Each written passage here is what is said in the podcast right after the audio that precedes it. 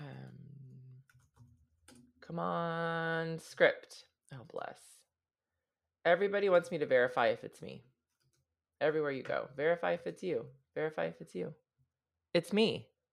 The final countdown saying in five, four, three, two, one, record. Woo. Woo. Okay, this is episode 208. This is our intro banter, everybody, because we're going. Let's do it. 208. And it's called Follow Up to Inspiration Porn Posts because we do not like to say that with the P word. Is there another P word? Another P word that we like to The say, B word. or that we don't like to say, or that can substitute for that word. No, like there's there's like multiple S words. Like I feel like my kid my little kids are like, oh, they said the S word. I'm like, what? and it's shut up. Sorry, kids listening. Yeah. Which maybe the title of this, your kids aren't I don't know. I don't know who's listening. Anyone can listen. yes, there's multiple S words. I see. I mean, I don't, don't- know if there's Well, what- another what's a P word- word. Yeah. I don't know. Do we have a replacement word for this word? I don't know. Not in this context, at least. No, we're gonna get into it. We're gonna get into it. Okay. Um, hey, guess you heard. Let's get into it. Micah, you're on the script for opening, and then because there was a there was a mystery voice. Oh, good. Oh, and I do. I have a mystery Are voice right now. I'm sorry. What? I yeah. What? What? Are you It's like sure? springtime. Just got a little cough and a Stop chest oh, congestion. Oh, man. Somebody help me out here. So I'll mute when I start hacking everybody. Oh goodness. Okay. Um guys, we're gonna have fun today. We're going in. We're going in hard. Oh, It's gonna be- dear. I okay. don't know about I you, don't know. Oh gosh. Remember that time? You guys remember that time that I said All of a sudden, this is like an explicit. All of a sudden, we got to do an R rating on this. I don't know, Micah. sorry. I feel like I feel like Micah. Anytime, anytime you're doing something extra, like fun, it always goes like uh, dirty That's why. or inappropriate. But I'm so pure of heart. I really am. That's why it happens because I have no idea.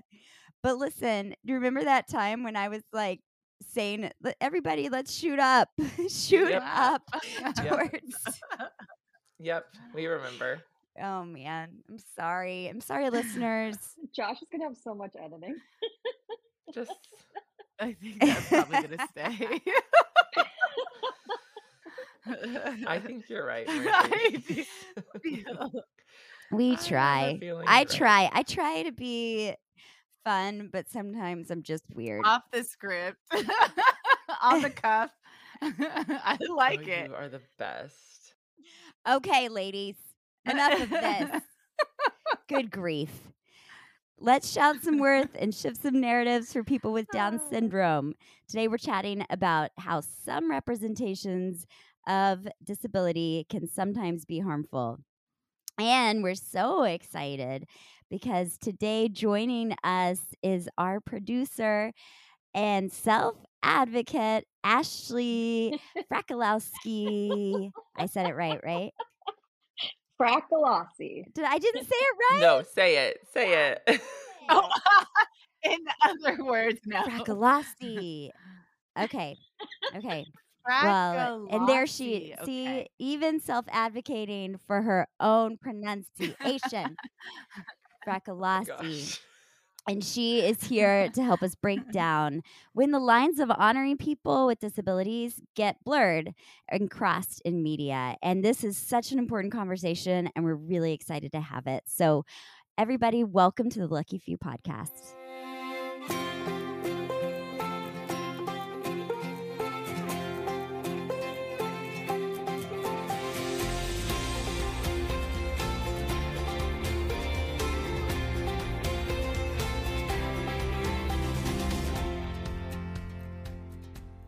Like so many of you listeners, when I first learned that I was going to have a child with Down syndrome, I jumped ahead to their future, like way, way ahead to all of those unknowns. And it becomes incredibly overwhelming. One of the overwhelming tasks before us with our child with Down syndrome was a financial plan. A financial plan for Macy and then eventually August and their futures was incredibly overwhelming.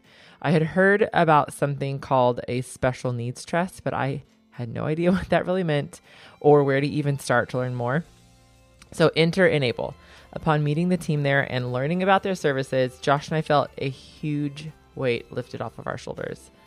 To sit down with experts who have created a proven process and they offer one on one guidance was exactly what we needed to create a plan for the future for actually the whole family. I cannot recommend Enable more. Please go right now and check out enablesnp.com. That's enable SNP as in special needs planning.com.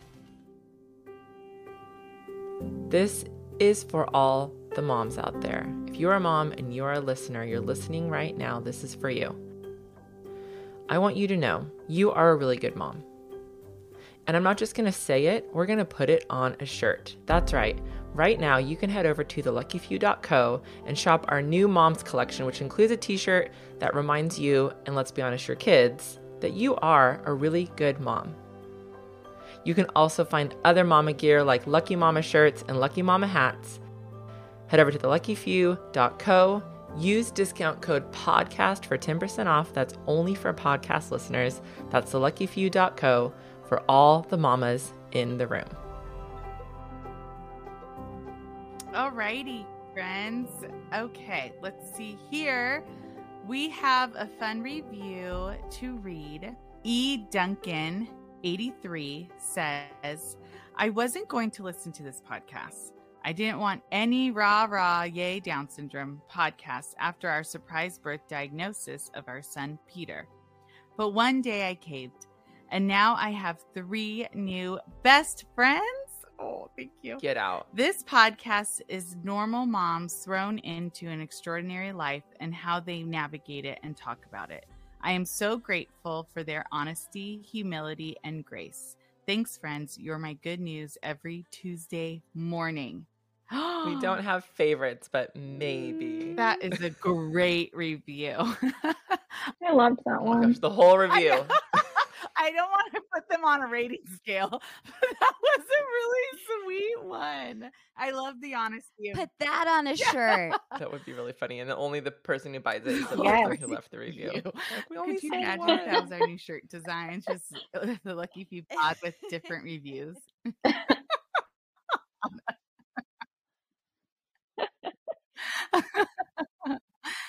Um, you guys, that was very sweet and such a wonderful read and made my heart happy. Friends, listeners, don't forget to leave a review on Apple Podcasts or wherever you get your podcasts. We love to hear from you, and maybe we would read yours. All right. Following. Oh. Requested. She follows me. that just no more. happened live. Live. E. Duncan. I don't know if Did you just say I've got to know will. more? Yes. I do. This is what happens when you leave a review. Heather Avis follows you. Where you're critical at first and then we draw you in. I mean, she says we're best friends, so I need to know more about this. I need to know, my friends.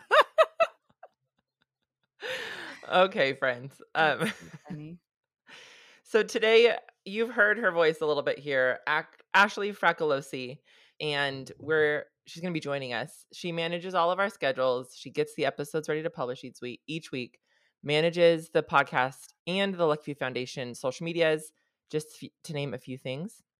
Um, she's not only our producer, but she's also a self advocate who we've asked to come on and share her thoughts on inspiration porn and represent- representation of disability in the media. Ashley is legally blind, unilaterally deaf, and has several rare autoimmune diseases. She has a bachelor's in communication and media from Emmanuel College in Boston and is currently a master's candidate at the University of Southern California Gould School of Law. Woo, girl. After completing her master's, she looks forward to pursuing a career in media law. Ashley, da da da da, welcome to the Lucky Few podcast as a guest. Thank you. So fun to have you here, Ashley. Thank you. Thank you. I'm honored to lend my voice to um, a very important conversation, but especially alongside all of you, my friends and allies for sure. Yes. Um, I'll I'll just get us there. I'm gonna sum up why we're having this conversation. So last week I posted on Instagram something that was way more provocative than I meant for it to be. um, and it was a like a black and white. I did it in my stories initially, a black and white words only, something like I guess I'm gonna look it up and tell it exactly. To be clear, we will not be celebrating a non-disabled person taking a person with Down syndrome to prom hashtag inspiration porn.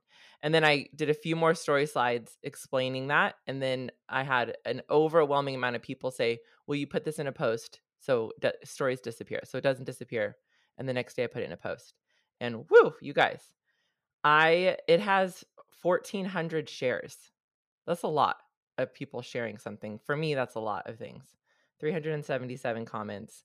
And so it's one of those conversations we've had it here on the podcast before and I I don't know if you guys get like this. Sometimes I get so inundated in the work I'm doing that I forget that I've done a lot of work in the area and that other people haven't and not to put other people down.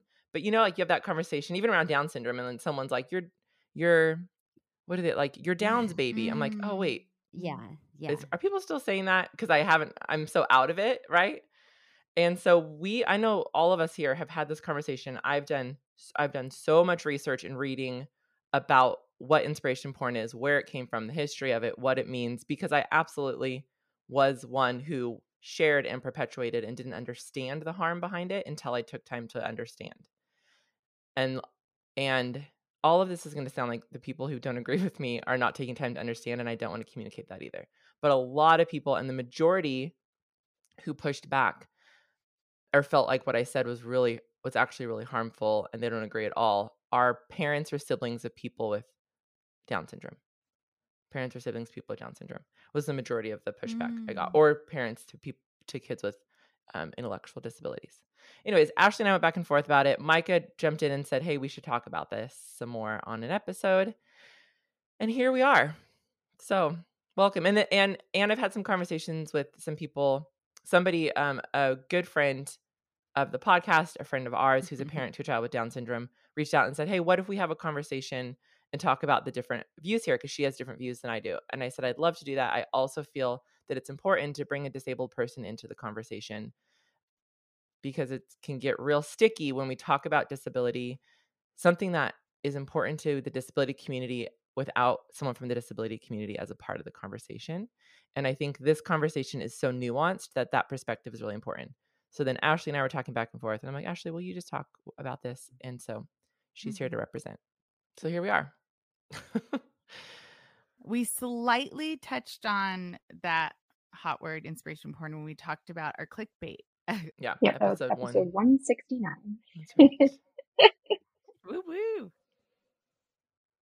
okay, Ashley, why don't you jump in here with some defining some important words and concepts before we start get really into this conversation?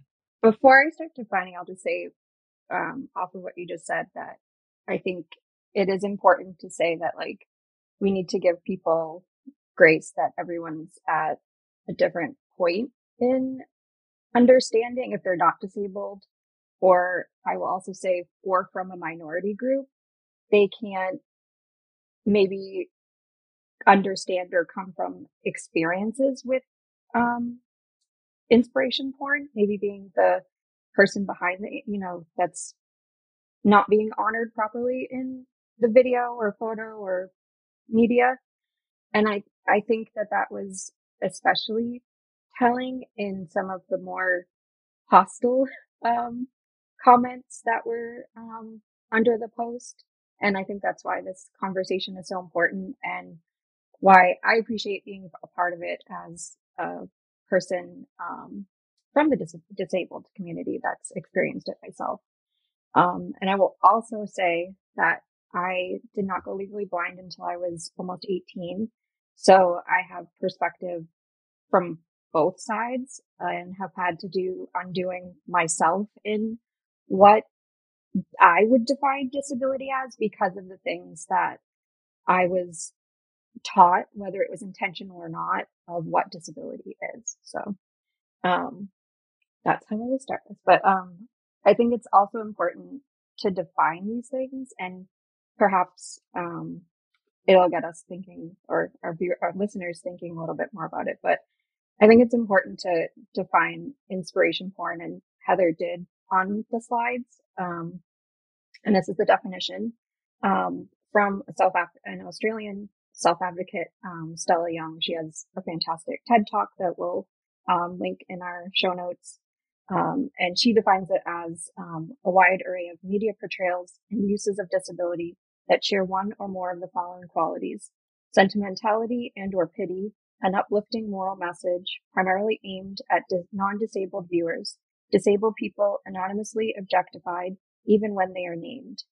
And then this might be the um, one week into law school student in me, but breaking down each of those words. So inspire, the definition of inspire is to create a feeling in someone.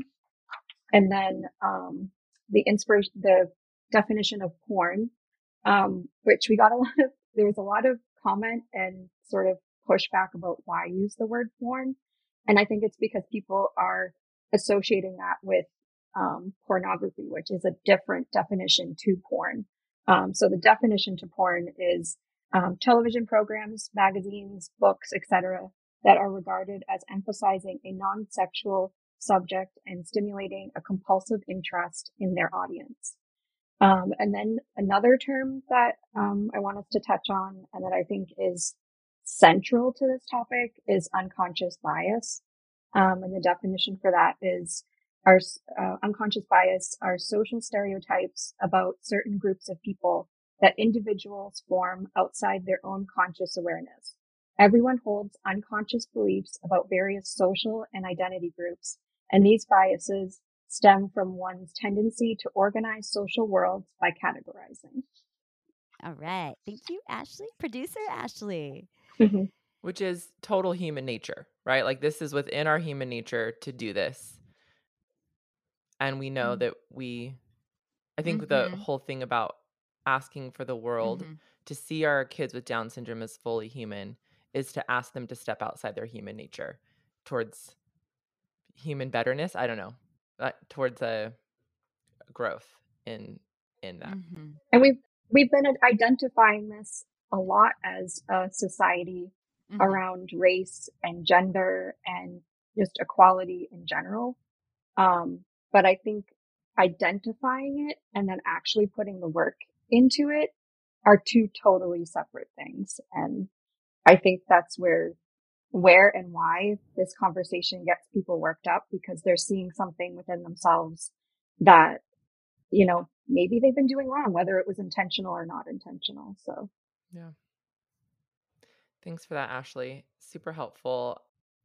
I get I did have a lot of people like, I hate that you call it porn. Mm like oh gosh i didn't make this up i didn't make this up yeah. i didn't make this up um and i can understand why it's really cringy and that's why it's important to have better understanding but my understanding is stella young who did the ted talk she coined the term inspiration porn it didn't exist before she mm-hmm. defined mm. it as what it was and i think that was in 2017 is that right ashley 2017 okay so it's it's new new on the scenes friends it's not that many years six years so I want to start out with we also got a lot of um well, you know, on your podcast or directed at Heather, obviously, because it's on her page. Um, well, you highlight actors and athletes and business owners, models, influencers that have Down syndrome. Like, how is that not inspiration porn? Um, I think I'd send them back to read the definition, but um, I will say that it's not inspiration porn because we are giving honoring representations of those, of the self advocates. We're hearing their voices, their experiences, um, without, I, I, I I'm not sure I want to use the word exploit, but I think exploit is a good word for some, um, portrayals, specifically the, the prom posal ones. um, because those feel exploitative to me. Um, in, and I, I, I want to say that some in the prom context that I think while some of them can be, come from a good place and, you know, perhaps that person is friends with that person outside of that, you know, asking them to prom. the majority of the time, it it's not. You know, are they friends with that person every day, other day of the week? Are they asking them to sit at the lunch table with them? You know, are they including them in activities outside of school? Like, I think those are the questions that they need to ask themselves. And the person that's what, you know, seeing the promposal video that's being going viral also needs to ask of, of that person. Not just like, oh, they're so great for asking a person to prom the person with a disability to prom. Like, aren't they the hero? Aren't they the, you know, the white knight coming in to take this person to prom? Like, that person could just go to prom by themselves and have an equally as good time. You know, like they don't need that person to go to prom with. So, um, and I, we also, I also saw that, um, people were questioning how, um, the Avises being in a Gap ad also wouldn't be seen as inspiration porn. And um, I'll start by saying, as a communications and media um, bachelor's, someone that has a bachelor's in communications and media, um, Gap is one of the most diverse um, companies for their advertising. And um, mm-hmm. I'll say that that whole com- campaign was centered around belonging and um, a, a child going into Gap when they're going back to school shopping is going to see those ads and they're going to see someone that represents them or represents their community. And I think that's what's so important. Um, is representation and the intent of the advertising. So the intent of that advertising was to say, everyone belongs. Everyone has a space. Everyone belongs in the space. Yeah, yeah. Yeah. Yeah. No, I think that that's it. In a lot of the conversation around it, a lot of the pushback, people were saying things like, well, my daughter was invited to prom. And of course, they're going to take picture. My daughter with a disability was invited to prom by someone without a disability and their friends. And of course, they're going to take pictures, and this isn't a bad thing. And it's like, well, I don't think that's a bad thing either. There was a lot of me being like, wait, I don't, I actually don't think that's bad at all. That's why the conversation is so nuanced and you have to have an understanding about it. And it is all right. It's one of those things people also said, I never knew how to put a word to it. I just have seen things that make me feel cringy. And it's sometimes it's it's even just that, right? Like I I can think of friends I know who have kids with Down syndrome who their older siblings invited someone with Down syndrome from their school to prom they take pictures. The parents even say, I'm so proud that my kids did this. But there's nothing cringy eh. about it. They're like the intent, there's a genuine relationship, there's an understanding of disability. No one's trying to be the hero. Like you can you can be inspired. We can be inspired by these stories of inclusion as long as the person with the disability not at the expense of the person with the disability and that's where inspiration porn becomes really harmful is when we dehumanize disabled people by making non-disabled people the hero by celebrating non-disabled people and it's such mm. a fine blurry line it's a really fine blurry line that i believe is worth the work to figure out in mm. our advocacy i i think it's I, worth it um my hands raised yeah um I said I just um yes. I love that we're talking about this because I think it was only like four years ago that, or four or five, maybe longer, that because of social media, these things would pop up, you know, a little bit more probably newer and like, wow, that's so fun. And oh, I love that. And I wouldn't think past that. I think generally, when something good, a really sweet story that you're just like, ah, change is happening, is how it kind of initially makes you feel right change is happening and i love that the the school is highlighting this person with down syndrome as their prom king and then you know there's there's a date and blah blah blah um and i had one i was like that is so sweet. I had one mom who has who currently at that time had a son in middle school and she was not impressed by this at all. She was like, I don't know. She had some doubts about like, okay, he's prom king, but what does the rest of his days look like?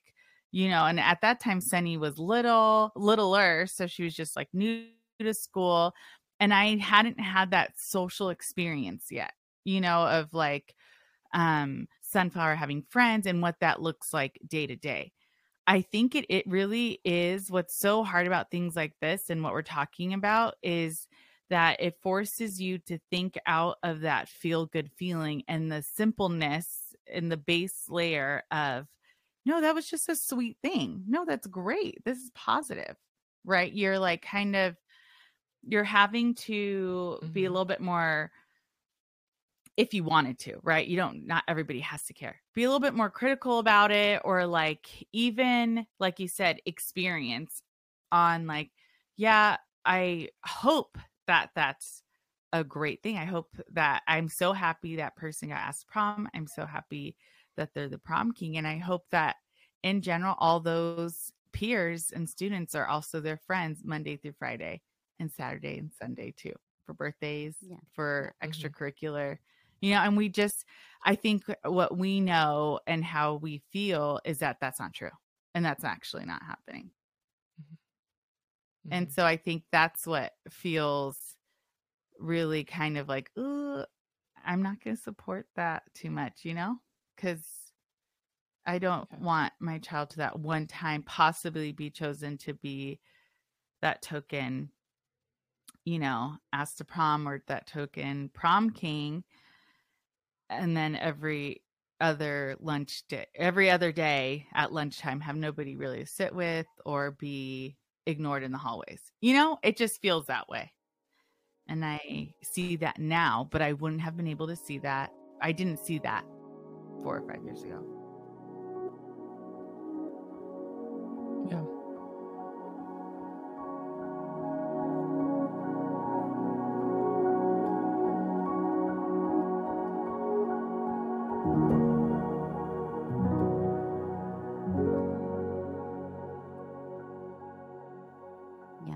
that feels like the word Mercedes token.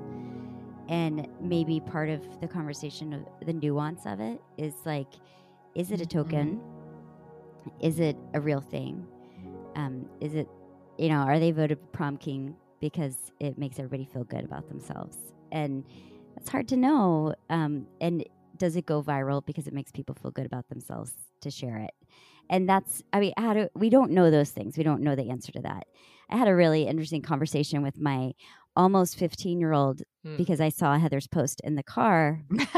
and so we were driving somewhere and I brought it up with him and I asked him if he'd ever heard of inspiration porn. And we talked about what it meant. Hmm. And he was like, Well, that's what you do with, uh, with Ace. And I was like, Ouch. And he was like, he was like, "Oh, here's Ace with his friends." And they're holding hands, and I put some dramatic music behind it, and now everybody's feeling something. And and I was like, okay, I will think about that. Um, and so you know, it, teenagers and they're they can express things in a way that hurts a little bit. So, but, but I have had to think about it. Like, um, what is my intent? I, I do believe in what I, when I share about Ace's life, that I am giving people an opportunity to see uh, his reality mm. and see that, like, that his childhood is meaningful and that his life is meaningful and see what it's like for him. Mm-hmm. Um, mm. and you know, my immediate thing was like, I have to put music to it because reels are the only thing that's seen right now. Like, that's not fair.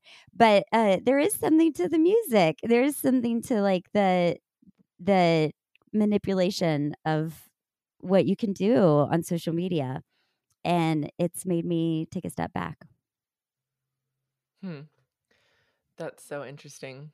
Yeah, it's so true for my homeschool group, we just did a study on silent film and we talked a lot about how um like Charlie Chaplin and music orchestra I mean, we even feel it when we hear Disney music. Like you can tell when danger is about to happen or when there's love or like music does control emotions, mindsets. It could get you prepared that something's coming, heightened, or it can calm you and make you feel safe.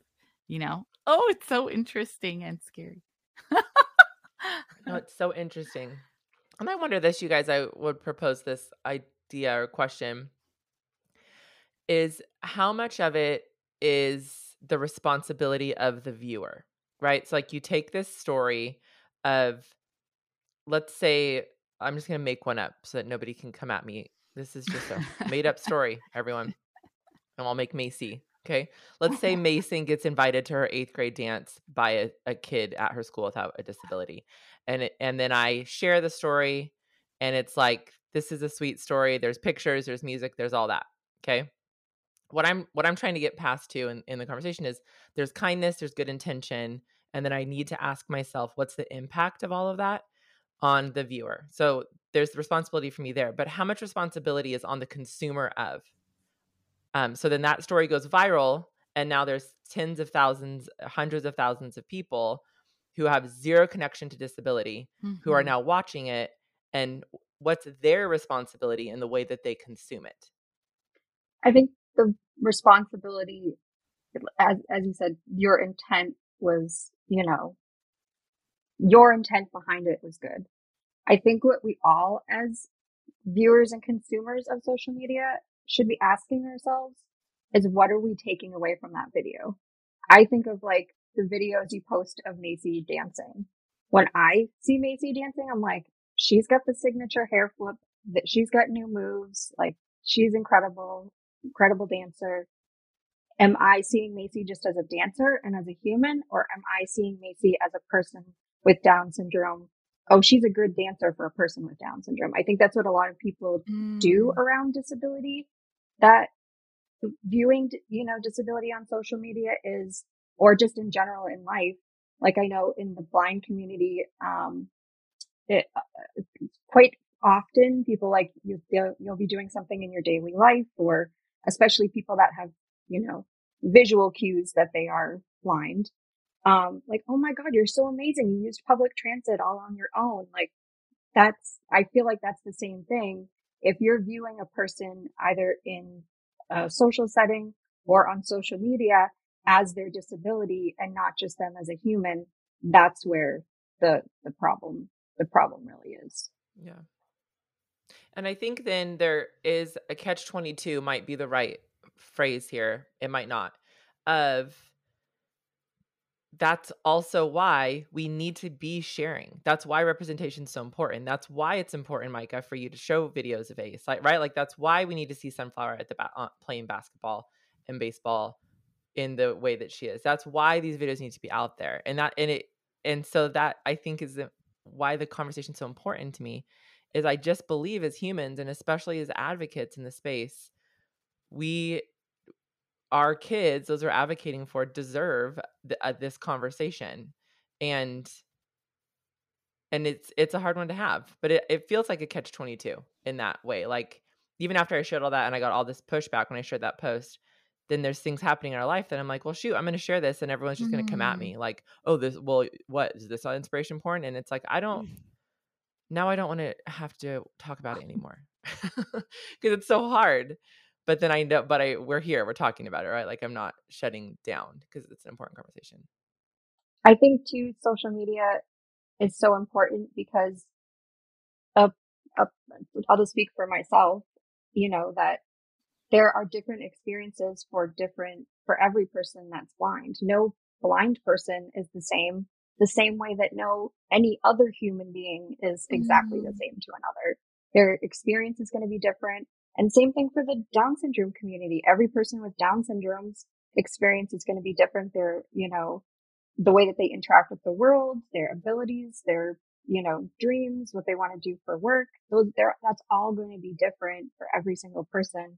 And I think, you know, this sort of goes back to the unconscious bias. We try to categorize people so much in our society that, you know, I think it's just get let's get away from categorizing humans just and just look at every single person as a human being. I think that's where you know we need to start, and that's where representation on social media is so important because we're seeing disability just as it as it is as that humans experience. And also, um, like you said, Heather, in the beginning, um, it's so nuanced and I feel like as a public figure, it must be really hard to share an opi- like an opinion or a new um way of looking at something, right? Like it just going against the the grain or what is that one? Unpopular point of view you know? And i feel like that's what it was. It was just mostly an unpopular point of view being um like shared and then the immaturity that came back of just like questioning then you know the work you do is just kind of like what, what you're talking about the human nature. It's like knee jerk reactions um and like throwing the bathwater or the baby out with the bathwater you know like okay then what we can't do anything? You know and it just well that just shuts a conversation down you know it doesn't it doesn't create growth it doesn't create like okay interesting perspective interesting opinion. Hmm never thought of it like that. Tell me more. Like i think as adults we've just sometimes our conversation skills have just been thrown out when it comes to social media and the quickness of these short answers that we're giving and the banter back and forth and it's a shame. It's more harmful than good. Yeah. Yeah, I totally agree with that. And I can think back over the years, like when it moments when I have had major pushback or ideas brought to my attention that go against the Mhm. way I've been living that make me Mhm. feel shamed, right? And no one's shaming me, but my reaction to being called out on something is like, well, shoot, I didn't, that's not what I Mhm. meant. And then I get defensive. And so that defensive posture makes total sense.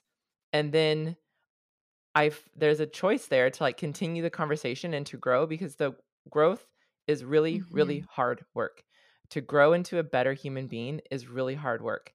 And if we're in an advocacy space as a, as somebody who's not um in any minority group to be advocating for people who are it is the hardest thing Mhm. i have ever done and the amount of times that i want to bow out because the light's been sho- shown back on me in the ways of my thinking and my actions have actually been Mhm. harmful when that wasn't my intention and then i feel like terrible but i don't want to feel terrible so then i just want to bow out like Mhm. in the conversation of race when we moved cities with our daughter who's black to a more racially diverse place and we're and we were in community in a very racially diverse community and the conversations coming at me or the conversations not even coming at me that I had the Mhm. honor of being a part of that really shone a light on my my un um internal bias, right? Like my unintentional bias, my Mhm. racism that I'm like, I'm not racist. And then I'm like, whoa, I've never thought of it like that. And yeah, I'd, I would Mhm. rather not be. So when it comes to the conversation around disability, it's the same thing for me. Like everything I've learned about inspiration porn, all of it has come from disabled people. All of it. And to look at a minority group that's trying to teach me something and say, well, that's wrong because that doesn't Yes. make me feel good, or you're wrong because Mhm. that's because you're wrong. It it just there Mhm. has to be a pause there. And that's been, I think, in 2020, everything that happened with George Floyd Yeah. and the race conversation coming up. It's like, well, wait, I'm not going to sit across from my black friends and say, you're wrong because this textbook says this, or you're wrong. Your lived Right. experience is wrong. I'm not going to say that to a disabled person because it makes a- advocates in the space, non Right. disabled advocates, uncomfortable. This is where my learning's coming from. So, could I be wrong? Absolutely, I could be wrong. And I'm still going to lean towards the voices of the people I'm trying to advocate for. That's where we have to be listening. and come along with the Avises on their journey if mm. they're wrong. like, you know, like I feel like it sucks to be a leader or a narrative shifter. And when you really say something that you're trying to shift like a huge narrative, Yeah. you know, like it's like, oh, I'm going to get big pushback. And this is what I think. and this is why. And I'm listening to the voices that need to be heard.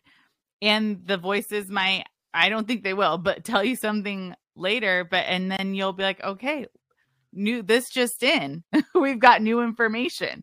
I don't know. Like, I just feel like as constant growth and hearing people as we all grow, I don't know.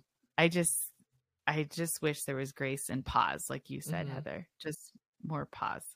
more pause and i think especially like to all, i think we have a lot of parents listening and we, we've said this Mm. before just because you have a child with a disability it doesn't undo ableism in your life i we Mhm. can't overemphasize how ableism is intertwined in every aspect of our society and it's not something that instantly goes away it is a hard work of undoing ashley spoke about it as a disabled person having not been and then and then crossing over into that world personally the undoing that i'm sure is still happening for you ashley like it's a journey it doesn't just happen and we are we have to i think especially as non-disabled people advocating for our kids with down syndrome to be highly aware of our unconscious bias and when it when we're confronted with it to be learners and to naturally we'll get defensive but then to lean in instead of push away um, to lean in instead of shut people out because we're we want i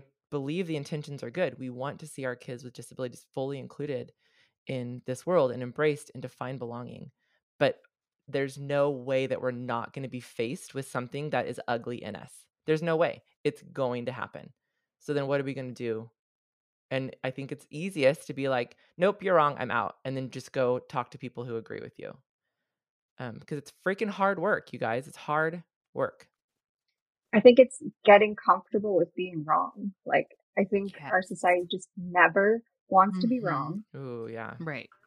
You always want to have, you know, you want to go on social media and you want to have a, you know, really positive, like, do you, I don't want to follow someone that's always positive all the time. Like, let's talk about the hard things too, because there's a lot of hard things with disability. You know, it's not always bright and sunny and, you know, and I, I I feel like those are the conversations that, like this conversation is one that needs to be had and just getting uncomfortable with it, you know, being okay that you're wrong and maybe that you've unconsciously been seeing something wrong is, it's, it's where you start. It's where you start the undoing. It's where you start to, to see the things that maybe, um, you didn't see before. And that's for sure been my journey with disability. And, you know, I, I feel like from a very young age, we're sort of taught what disability is and that disability is an other and that that's a different part of our school and that it's a different part of our community.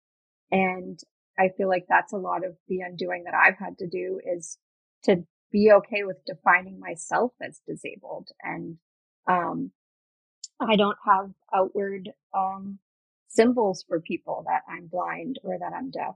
And, um, sometimes I get, if I decide to disclose to someone, it's sort of like, whoa, they sort of like look at me like, and then it's sort of like they're kind of studying me to figure out where, what they missed. Like, how did I not see that she was blind? How did I not see that she was deaf? And, um, and that's okay. And I'm okay with that because I had no idea till I went blind that, you know, blindness looked different, you know, that there were different spectrums of blindness and that some people use a white cane and some people use a guide dog and, um, some people don't use anything at all. And, um, I, you know, I think being okay with that we don't know everything and, but being, being open to learning is, um, I think the biggest part and listening. I think, um, like you said, Heather, you know, being open to listening to the people that are in the disability community, community talk about it, um, and actually listening. we have um, one of the comments that we got over and over, some in m- many varieties, was um, like if we, you know, when we talk about something like this, people get when we get outraged over something like this, people will be afraid to do anything for our for our kids or for people with disabilities. So then they'll do nothing. Um, and and this is kind of this. Uh, I feel like this comment or this way of thinking kind of is, exists across the board. um, when we talk about racism, when we talk about sexism and the Me Too movement, it's like, oh, now I can't ask a girl out because maybe if I ask if I ask a girl out, I'll be sexually abusing her or so. You know, like there's like this very big, um, like wild kind of idea of what like a generalization, like Yeah, an over anyway. yeah. Yes, yes. So, what, what do Ashley? What do you think of this? That um, if we start calling this kind of thing out, that suddenly people are going to be afraid to be kind um, to people with disabilities. I, I would say that I think that the fear comes from the inability to to listen. I think Mhm. the fear comes from I think not doing something is worse than doing something. So I think that continuing to share the representations so I, I think continuing to share the experiences There's a couple of comments. There were a lot of sweet comments on this post and a lot of yes and amens. And somebody pointed out to me, it, someone pointed out, like, have you noticed that none of the people disagreeing with you are disabled? And it's like, yes, I have. And that's important. that speaks, that says something. But someone said who's been following for a long time because I recognize their picture and their username. Um, if I ever saw, if I lived in your community and I ever saw your kids on the street, I'd be terrified to even interact with them because of the way you'd probably attack me. I'm like, whoa, whoa, whoa. And I hate that that was a way that people view me. A couple people let me know they're unfollowing because I'm all of, like, I'm just about othering and shaming. like, you guys, shoot, I don't know if I'm miscommunicating here or what. Anyways, this is this is getting a little off topic. The thing when in an advocacy space and I've I've spoken on panels about inclusion like the diversity equity inclusion all that that's going on with different people so representing disability disabled people advocates people and with who are different races. And um the thing across the board is this idea of don't do nothing. You're going to do something and every and most likely you're going to get it wrong at some point 100% 100% at some point you're going to say something offensive do something hurtful and no matter how well intended you are. And that is where that's where the the crux is or that's where the rubber meets the road. At that time you can continue to learn and lean in you can say i'm sorry i'll do better and you can keep growing or you can get defensive and say you're wrong i'm now i'm afraid to ever approach you in the street i'll never talk to now my kid with a disability will never be invited anywhere because of harmful things like this because everyone's now afraid to even say anything right? Like that whole cancel culture. So you can go either way and one way is going to lead towards growth and productivity and our collective humanity being bettered and one is going to lead toward continued division. But i think that reality is you're going to we will get it wrong. We're going to say something it's going to be hurtful or offensive we're not going to mean it that way and if we have the posture of wanting to learn and be better then we can say i'm so sorry i will do better next time and then you can do better next time. And i that to me is like this is how we grow as humans right? Like i'm we're having conversations around our dinner table with truly and she's doing this class skit and they're they have different characteristics and this one kid's characteristic is dumb. We're like wait a second. And we have this long conversation around dumb and she's like well no she said that that's what she wants her character to be. And just like having a conversation with our kids around i wonder why we shouldn't use the word dumb and truly got defensive you know like because we're calling her out on maybe this isn't the best thing to do. So it's just like this natural it's gonna happen but inaction is also a decision. And and that's why this feels important to me is i i'm seeing it happening all around the this like inspiration porn just everywhere especially this season prom season and end of the school year and all of that. And it is a conversation that was worth saying something obviously for me um because the not saying anything would also have been a decision. And and we are in a time right now with Macy that i am seeing firsthand the harm done when when we make when we give accolades and congratulate non-disabled people for their i'm using air quotes kind acts towards towards macy. I'm seeing the actual harm taking place and Macy being seen as an other because per- because her othering has been perpetuated by the way in which her school has decided to be kind because they're kind acts towards people with down syndrome on campus. So it's it matters it matters and it's not it's not okay to to not have the conversation in my opinion. I think it's important because I know when I have disclosed to someone that I'm blind or deaf, that I have a disability, and perhaps I had an interaction with them before and they didn't know, and then I tell them, the interaction becomes different, whether they're realizing that it's different or not. It's almost like they, once they know, it's like, well, maybe I need to be doing something differently. It's not just that they're just interaction, interacting with me because I'm Ashley. It's, well, I need to be doing something different because she has a disability. And I, I think that's where it goes wrong. And then when I do say something, then the person gets defensive. And I think it's questioning why you as the able person, if someone says something to you, that disabled person says something to you, why are you getting, to, you know, why are you feeling defensive? You know, even, even if it's an unintentionally, you know, saying something or doing something, um, like I know even, so I went deaf when I was unilaterally deaf when I was 22 and I went legally blind when I was 17. And in between the time before I became, um, unilaterally deaf, I would have people, I would say, you know, disclose that I was, um, blind, legally blind. And, um, the person would start like speaking louder to me. And I was like, why are they speaking louder to me? Like, you know, like maybe it was unintentional, but still it was harmful because there was no need to speak louder to me. You know, my ability to understand what you're saying is not going to change by the pitch of your voice. And if I said something, then it would become like, oh my gosh, like, you know, why are you saying this to me? So I, I think it's that defensiveness that is rooted in the fact that we're seeing someone differently because they're disabled.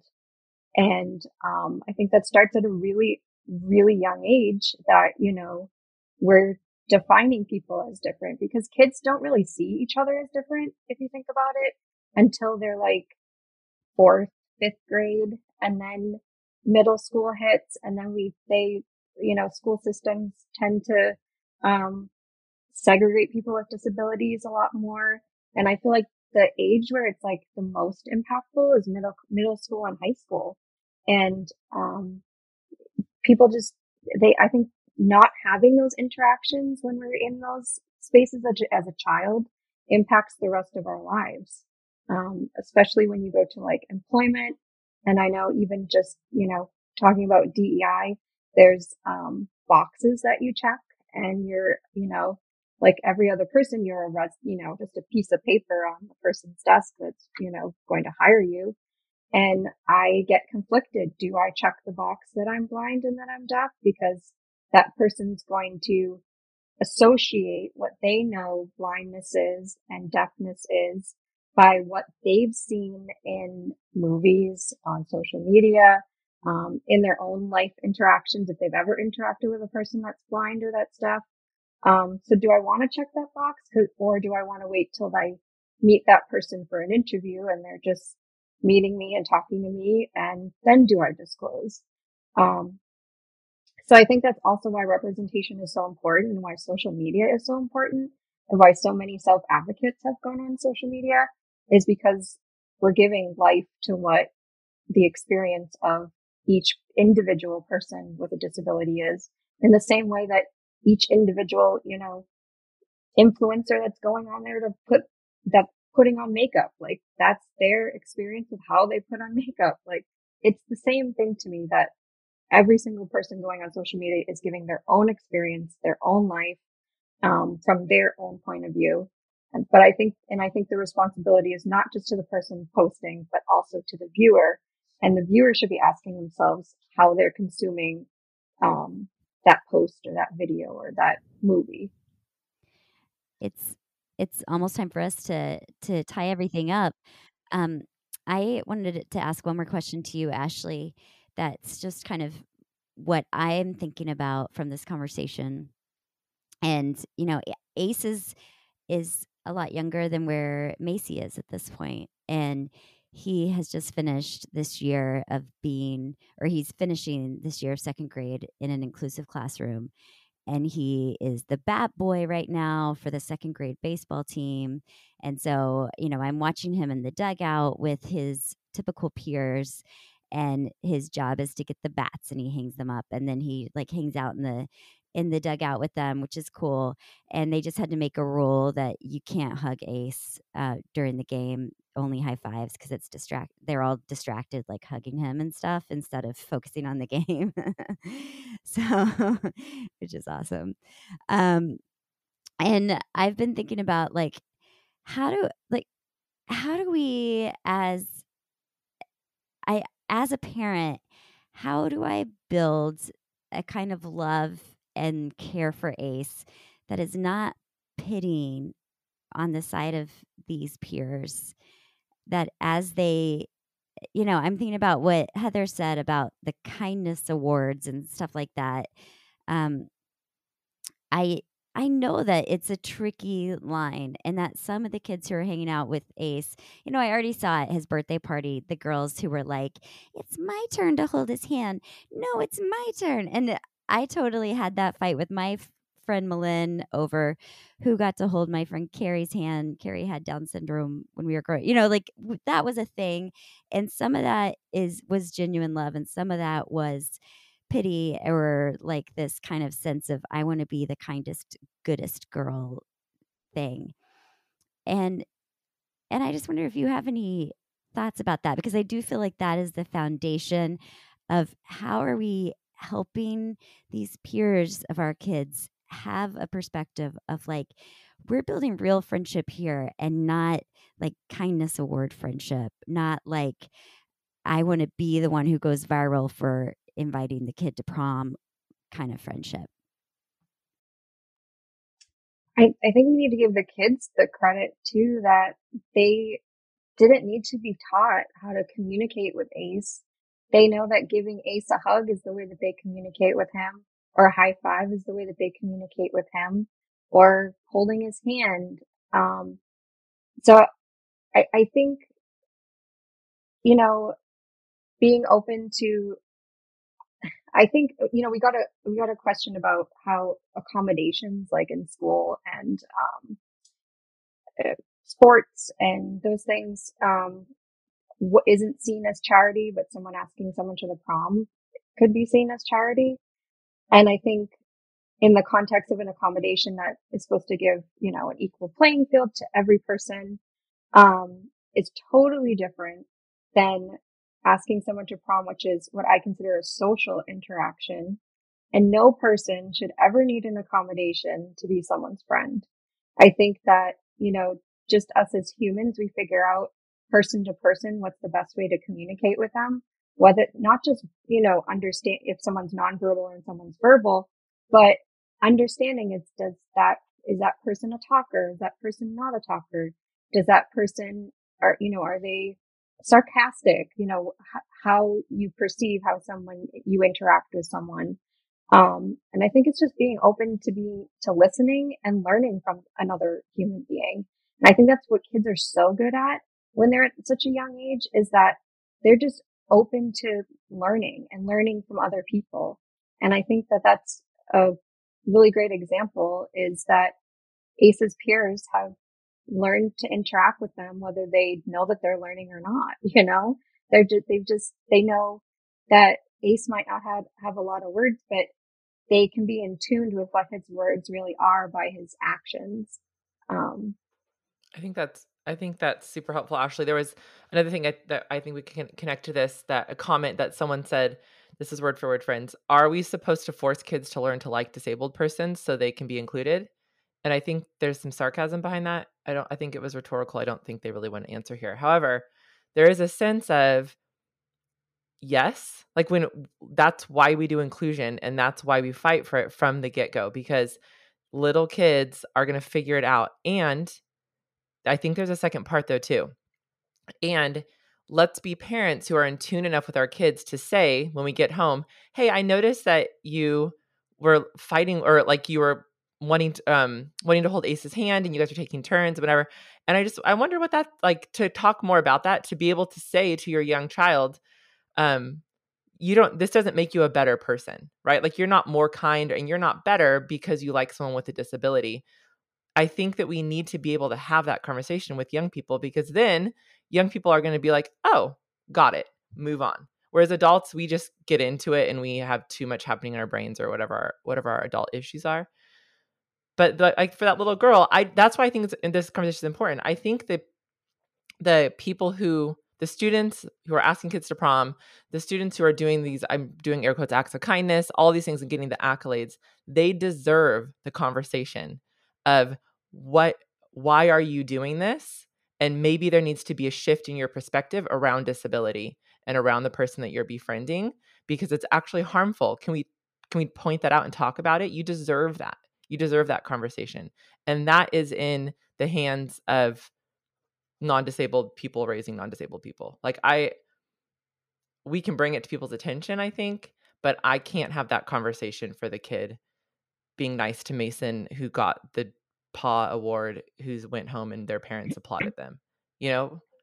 And I think that's where the kindness award goes wrong is that we're identifying that or an adult isn't identifying that for a child that that's something that was extra special and that was something out of the ordinary, not just that they were just treating that other child as a child, you know?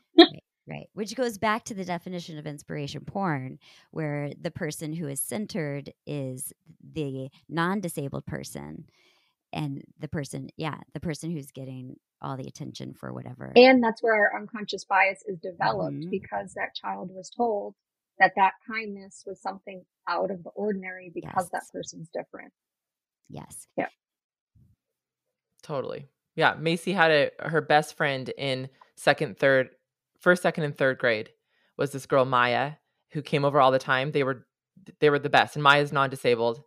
And Maya came over one day and was like, "They gave me this. I don't know what the award was. Like whatever this token at lunch today for playing with Macy." And she looked at me like, "How should I feel about this?" I mean, she was so confused about it. So it was the adults freaking ruining it for her. She her friendship with Macy was genuine and my sharing about that friendship and like gushing over it and saying, "Hey world, look at this." Was because this mm-hmm. is a mm-hmm. great example of what it can be, right? Like this is a great mm-hmm. example of a genuine friendship and there's hope. Hey everyone, there's hope. This can exist. So how do we wrap this up with a bow, y'all? Let's I bow think it. We, I think we put it on a t-shirt. Okay. Something that Ashley said, which is um wait now i can't remember it was like um you don't need an accommodation for friendship that's right there's no accommodation for French. it's something like that friendship yeah. needs no accommodation boom and get uncomfortable yeah. get uncomfortable with the uncomfortable conversations it's uncomfortable because it should be you know because there's something that you need to learn mm-hmm. from it yeah, and I'm pretty exhausted from it, so I'm done learning and being uncomfortable. So. She's done guys, for today. I'm She'll be kidding. back tomorrow, guys. She'll be back. Never done. Can't stop. I'm freaking exhausted. Let's say that. All right. I'm sure. I'm sure this just is going to bring up more and more and more questions. And good, right? Let's keep asking yeah. questions. Um, we want to be growing and learning alongside all y'all. Um, but that's it. We're done. Yeah, but we're not going to end there because no. we're going to take a little break and then we're going to come back with our good news because that's how we end this show every time, even when we're exhausted, Heather. Even when we're exhausted. All right, we'll be right back.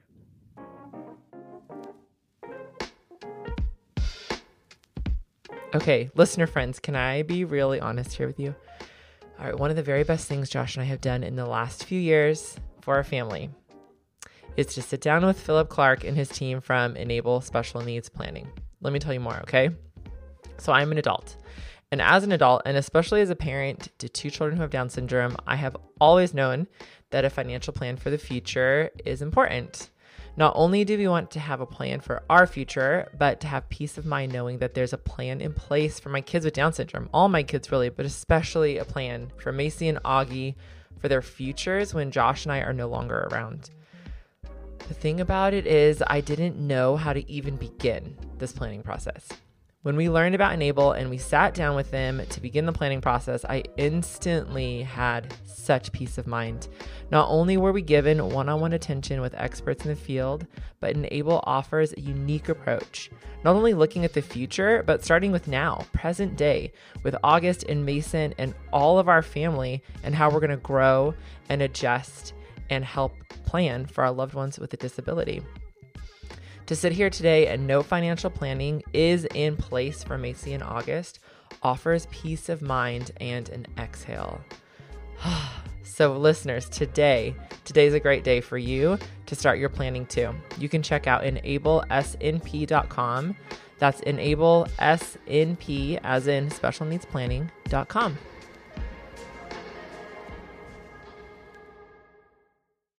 Time for good news, time for good news. Everybody, welcome to the good news. Yeah, yeah.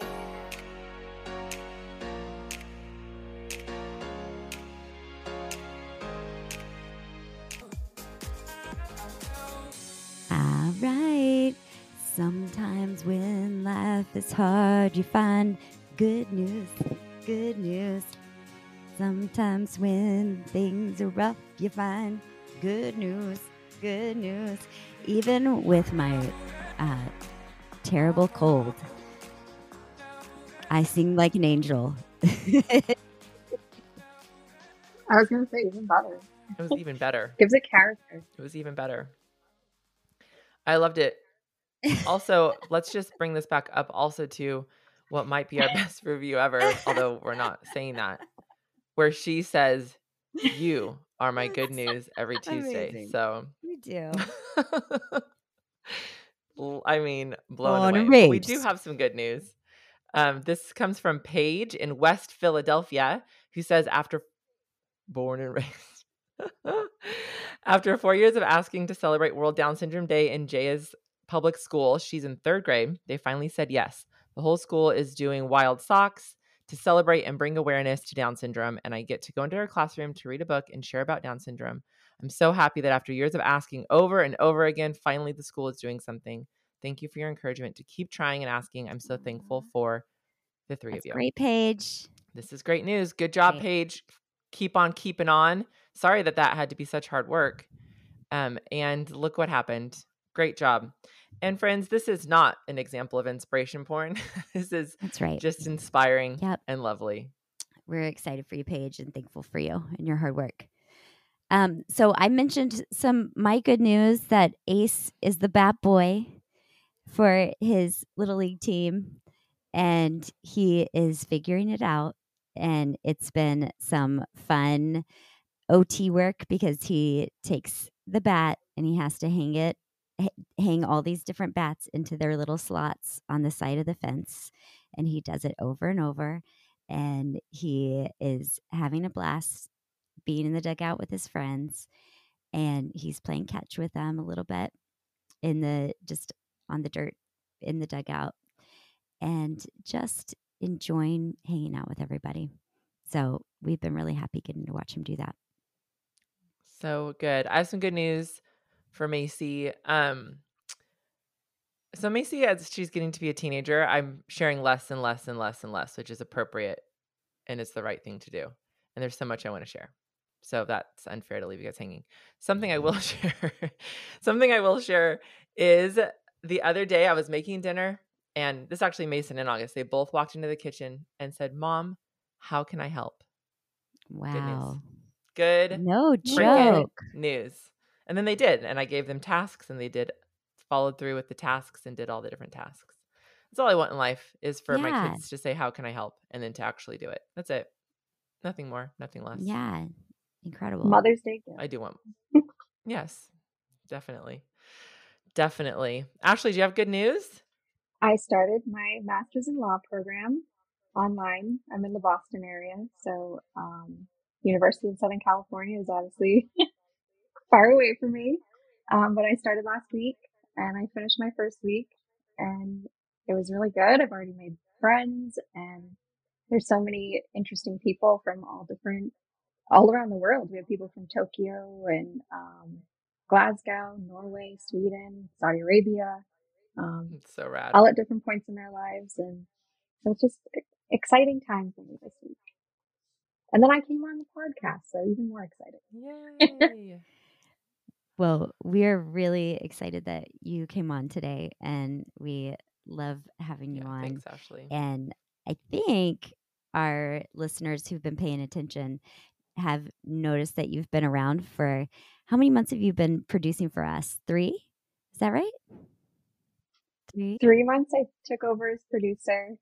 Um, last year since I started with Yeah. social media and then junior producing and then took over as producer in February, I think it was. So, um, yeah, it's been it's been really cool to get to introduce you to our listeners in person today. So, Come from behind the scenes. yeah, thanks for being That's right. brave and showing up today. so, um, I love it. Um, yeah, go. oh, okay, what is- okay, oh, uh, okay. So we it's time to wrap up, you guys. Um, we want to remind all of you, dear listeners, to head over to theluckyfew.co. That is C O, and use the code podcast. That is capital letters podcast to get 10% off your narrative shifting gear. Do that. It'll be fun.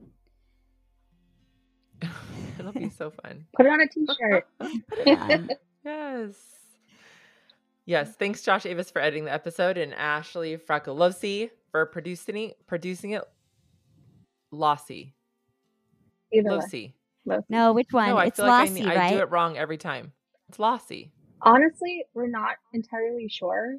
Like, we feel like the last name has had an identity crisis because um, we ask an ask a real Italian because I think they'd give more accurate. My grandmother found out she was saying her maiden name wrong the whole time, so um, so we say it Fracalazzi, but I have a feeling it's probably Fracalosi. That's amazing. Oh my gosh. Lossy. Okay, I did it right. Ashley Fraccalossi. Right here. I'm gonna get it right every time. Mm-hmm. I either get it I either say Fracalosi or Lossy, and it's Lossy. Friends. Like Enough about that. Lossy. We're gonna think. We're think. We're gonna think floss. That's how we're gonna Yes, remember. thank you. I needed a thing. I needed a thing. okay. Um, and then, friends, if you like this episode, share it. I hope that you do. I hope that you pin it somehow. I don't know how you do that in the podcast world, but do that.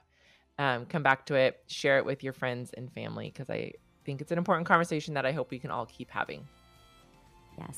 Yes. And don't forget to subscribe, and don't forget to check out the luckyfewpodcast.com for show notes to all the things we talked about today, especially if you want to go a little bit deeper into this inspiration porn topic, which is so important for us to to spend a little more time on. And make sure you follow us on social media at the Lucky Few Pod. Y'all, we're getting so close to 10,000 followers. Let's get there. Woo, Let's woo, get woo. there. Listener, we're cheering you on. We love you so much. We think you're slaying it. So keep it up, and we can't wait to be together with all of you on another amazing episode next week. Until do then, it. advocate on. Do it. Do it. Keep learning. Be nice to me. Bye.